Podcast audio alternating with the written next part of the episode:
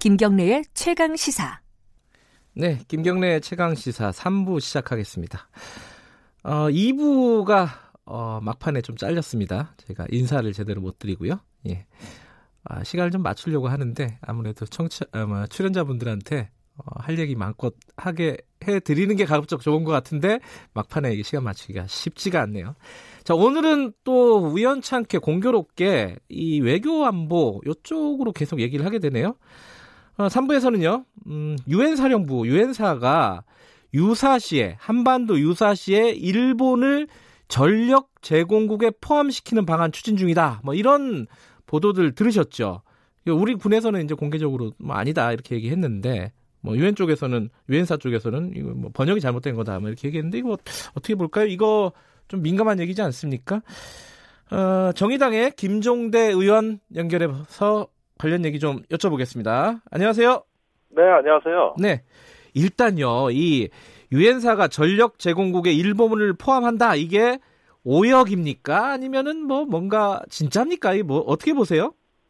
아니 그러니까 문자적으로 보면은 네. 일본과 지원 협의한다고 돼 있는 걸 어, 전력 제공국에 포함한다고 된 거는 다소 오역은 아니겠지만은 약간 좀 과대 해석 같아 보이기는 아, 한데 번역이 약간 과장돼 있다. 예. 예, 예. 그래서 뭐 그거는 문자적으로는 그렇게 조금 우리가 저 정제해서 봐야 된다는 건 저는 동의합니다. 그런데 네. 진실은 그게 아니에요. 진실은 뭐예요, 예, 그러면? 진실은 네. 이미 유엔사라는 개념 자체가 바뀌었다는 겁니다. 음흠. 일본의 그 어, 일곱 개 유엔사 기지를 네. 한국 한국의 유엔 사령관 즉 주한미군 사령관이 통제하고 있어요. 아하. 그래서 그 일본에 제가 한 군데 요코스카 항에 가봤는데 네. 여기에 이미 저기 다국적군이 편성이 됐습니다. 뭐 호주, 뉴질랜드, 캐나다 군대가 들어와 있고 네. 유사시에 일본하고 모든 걸 협력해 가지고 장비, 인력, 물자를 그 편성해서 한반도로 들어온다. 예. 그러니까 앞으로 주한 저기 한반도 유사시에 미군이 직접 본토에서 날라오는 게 아니라 일본을 경유해서 오는 걸로 다 돼 있어요. 음흠. 그래서 저- 기지를 이미 내줬고 모든 서비스를 제공하는 일본이 전력 제공국이 아니라면 뭡니까? 아하. 어, 이건 네, 그건 뭐 확실히 전력 제공국이다. 저는 그렇게 봅니다. 근데 일본이 유엔사의 전력 제공국을 공식적으로 이렇게 하려면은 우리나라가 동의해야 되는 거 아니에요? 그- 그런 동의 절차가 한 번도 없었는데요. 아하. 어, 지금까지 유엔사가 어, 이렇게 유엔사 회원국 및 독일, 일본까지 참여시키겠다. 이 예. 독일, 일본은 2차 대전 당시에 패전국이자. 전범국이기 때문에 예. 유엔사 회원국이 될 수가 없습니다. 음흠. 그런데 어, 심지어 독일 연락장교까지도 파견받겠다. 이런 것들 단 한 번도 한국 정부와 아, 동의를 구한 적이 없고 네. 오히, 오히려 거꾸로 된 일이 있어요. 어떻게요? 어, 예. 전력 제공국을 일곱 개국을 받아들여서 어, 그 전쟁을 수행해야 되니 네. 어, 한국 정부가 이들 일곱 개 나라와 일일이 주둔군 지휘 협정 즉 행정 협정을 체결해라 이렇게 어허. 압박을 가한 사례가 있어요. 언제였죠, 그게? 그거는 전임 사령관 빈센트 브룩스 사령관 시절이니까 네. 아, 최근 일입니다. 어허. 2년밖에 안 된 일인데 지금도 예. 그 압력은 계속되고 있어요. 아하. 그러니까 유사시에 미군이 들어오면은 주둔군 지휘를 받는데 네. 아, 이제는 그것만 갖고 안 된다. 저기 캐나다, 뉴질랜드, 터키, 아, 태국 어, 이런 어떤 유엔 사 회원국들이 다 한반도에 들어오면 외교관급의 치외법권 지위를 받을 수 있는 네. 어, 행정협정을 체결해달라고 우리 정부에 압박을 해봤습니다. 그럼 두 가지 의문이 드는데요. 한 가지는 유엔사의 역할이 점점 확대되는 거 아니냐 지금. 그거 왜 그런 네. 거지? 뭐 이런 느낌이 있어요. 그거 왜 지금 좀 설명을 해주실 수 있나요? 아니, 간단하죠. 미국이 이제 안보 부담을 혼자서 다 뒤집어 쓰는 네. 이런 어떤 안보는 못하겠다. 아하. 동맹국하고 분담하고 나누자. 네. 그래서 미국이 그 어, 하나의 어떤 그룹 명예회장을 하고 있으면 일본은 계열사 사장 정도 해줘야 될 거 아니냐. 그다음에 예. 이런 그 어, 저기 어, 계열사 사장들을 동아시아에 최소한 두세 개 둬서 네. 가- 각자 돈 내가지고 집단 안보로 가면 돈도 덜 적게 들고 네. 한편에 또 안보 효과는 높아지게 되지 않느냐 이런 네. 어떤 그 인도 태평양 전략의 예. 기본 개념을 한반도 어, 전쟁에 적용하겠다. 음흠. 이렇게 해서 이미 거침없이 나가고 있어요. 그리고 또 또 한 가지 의문은 일본입니다. 일본이 지금 뭐 보통 국가를 꿈꾸고 있지 않습니까? 그러면은 네. 지금 미국하고의 이런 어떤 약간의 군사 밀월이라고 할까요? 이런 거를 이용해서 일본이 군사적으로 어, 본인의 영향력을 확대하려고 하는 거 아니냐? 뭐 그럼 당연한 얘기겠지만은 이게 어디까지 진행이 됐고 앞으로 어떻게 될지 이게 궁금한 부분입니다.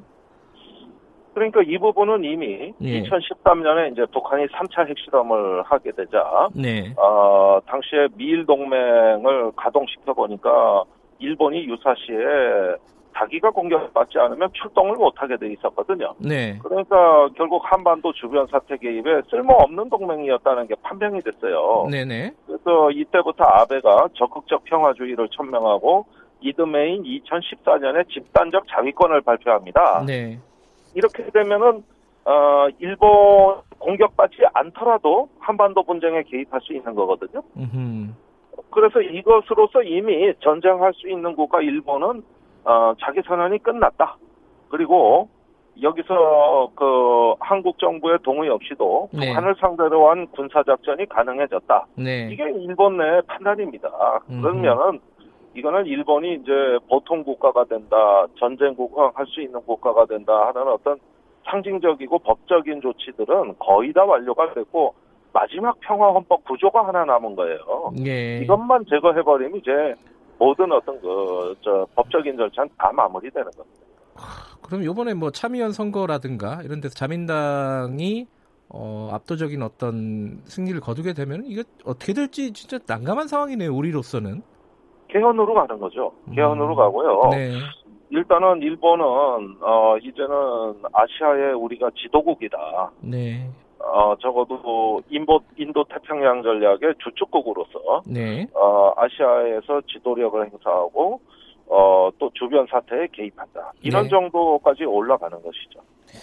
자, 그러면요. 어, 우리가 이 상황에서 사실은 이제 뭐 이게 큰 말들이 움직이니까 우리가 상대적으로 작은 말인데 뭘 할 수 있는지 좀 걱정입니다. 우리 정부의 대응이라든가 이런 부분들은 어떤 게 필요하다고 보십니까? 2013년 4년도에 이러한 어떤 심상치 않은 주변의 움직임이 있었음에도 불구하고 네. 우리가 제대로 대응하지 못한 이유는 안보가 불안했기 때문이에요. 어, 그건 뭐 어떤 정권이든 우리의 생존이 불안해지면은 주변국에게 의존 심리를 키울 수밖에 없습니다. 네. 따라서 지금 한반도 비핵화와 평화의 프로세스가 더욱더 가속화돼 가지고 네. 이, 이런 어떤 주변에 특히 일본의 도움 없이도 우리가 얼마든지 안보를 할 수 있고 생존할 수 있다. 이렇게 되면은 네. 어, 이 문제는 자연스럽게 우리가 대응할 여력을 갖는 겁니다. 그런데 군사적 긴장이 고조되면 이게 다 무력화돼요. 아하. 그래서 핵심 키워드는 평화라는 것이죠. 예. 아, 그러면 또 본, 본질적인 부분으로 돌아가면 결국은 평화다. 음, 결국은 평화입니다. 예, 그거 음. 외에는 다른 방법이 없어요. 예. 그럼 이런 어떤 평화 체제 구축이라든가 이런 부분이 일본으로서는 못마땅할 수 있겠네요, 당연히. 거꾸로 보면요. 아니 그러니까 이번에 예. 우리 반도체 소재 수출을 제재하는 경제 제재를 발표하면서 뭐라 그랬냐? 네. 저 한국의 전략 물자 넘어진 북한으로 간다. 네. 그러니까 결국 그 남북한의 접근이 네. 또 통합된 남북한이 일본에게는 불편하다는 얘기예요. 네. 네. 이거는 오래전부터 일본 조야에서 나오던 얘기고 네. 만약에 통일된 한반도 또는 통합된 한반도가 8천만의 경제권을 가지고 민족주의로 발응하면은 아 그게 일본의 어떤 그 적이 아니고 뭐냐 음흠. 얼마나 불편하냐 이런 것들이 에, 구체적으로 드러나기 시작했습니다. 이번에 네. 경제 제재가 그렇고 더 네. 거슬러 올라가면은 어, 연말연시에 벌어진 레이더 갈등이 있었습니다. 네. 네. 이때도 그 우리가 남북 북한을 어, 자극하지 않고 또 북한하고 어떤 어, 군사 합의를 체결하게 되니까 해군이 이제 독도 부근으로 그 항해를 시작했었어요. 네. 이걸 보고 일본이 자극을 받은 것이죠. 음. 아 저렇게 북한하고 친해지니까 우리 쪽으로 오는구나. 이래가지고 요거 감시 잘해라. 이러다 레이더 갈등이 벌어진 거거든요. 네. 그런 면에서 보면은 지정학이 살아나고 있는 거죠. 이 반도의 지정학이라는 게 이제 드디어 다시 부활하고 있는 것이고 일본은 어, 언젠가 통합된 한반도는 우리 편이 아니라 중국화된다고 하면서 견제에 들어가겠다. 네. 이런 장기적인 어떤 지정학적인 관점이 있다고 저는 보고 단순히 감정 싸움이 아니라는 거죠. 네. 알겠습니다. 어, 요거 이제 일본 얘기 여기서 정리하고요. 그 국내 얘기 한두 가지만 더 여쭤볼게요. 네. 지금 해군에서요, 어, 거동 수상자를, 어, 이렇게 체포하지 못하고 도주시키고, 그리고 오히려, 어, 병사에게 거짓말을 시킨 것이 드러났습니다. 네. 이게 이제 동해 쪽에 북한 어선이 들어온 거 이후에 또 이렇게 국, 군의 기강 회의라고 할까요? 이런 부분이 문제가 되고 있는데 이거 국방위원회 위원이니까 어, 어떻게 보세요? 아니 저번에 목선 사건이 동해에서 있었고 예. 이어서 서해에서 어, 허위 보고 사건이 있었는데 네.